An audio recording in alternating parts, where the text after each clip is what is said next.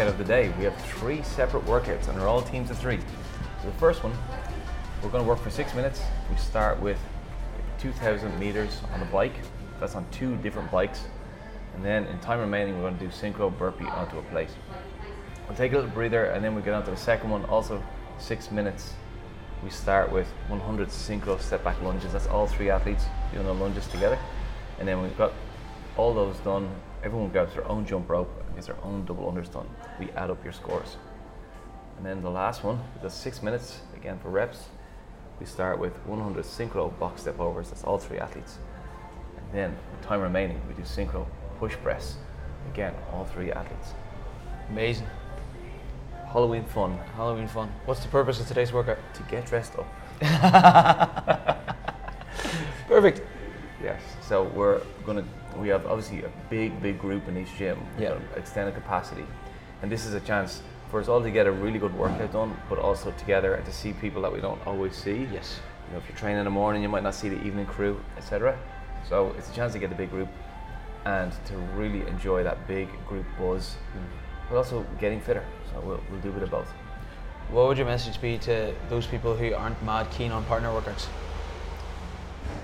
I would say it's likely that every single team will have people who's scaling in it. Yep. And it doesn't matter a fuck. No. L- literally, it doesn't matter one iota. So you should come down and do the version you can do.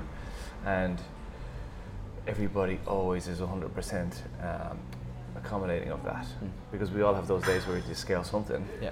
Uh, and that might be every day for some people. You should just come down and get involved. It's about involvement and getting a workout done.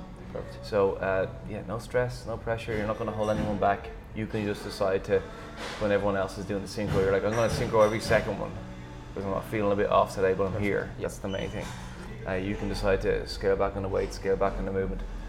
The thing is to show up uh, because you never regret it on these days. No. And people do get nervous about it on these days beforehand, but it's the afterwards would be absolute delight with yourself. Yeah. Um, really important question. Yeah. If you were dressing up for Halloween, what would you dress up as? A great question.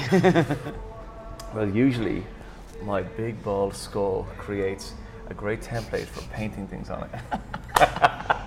Amazing. So if I was going to go for it, I would, you know, paint my head something. Like what? I don't know, like I've done it, um, you know, like fully white, and just the black panda eyes, you look like a skull. skull.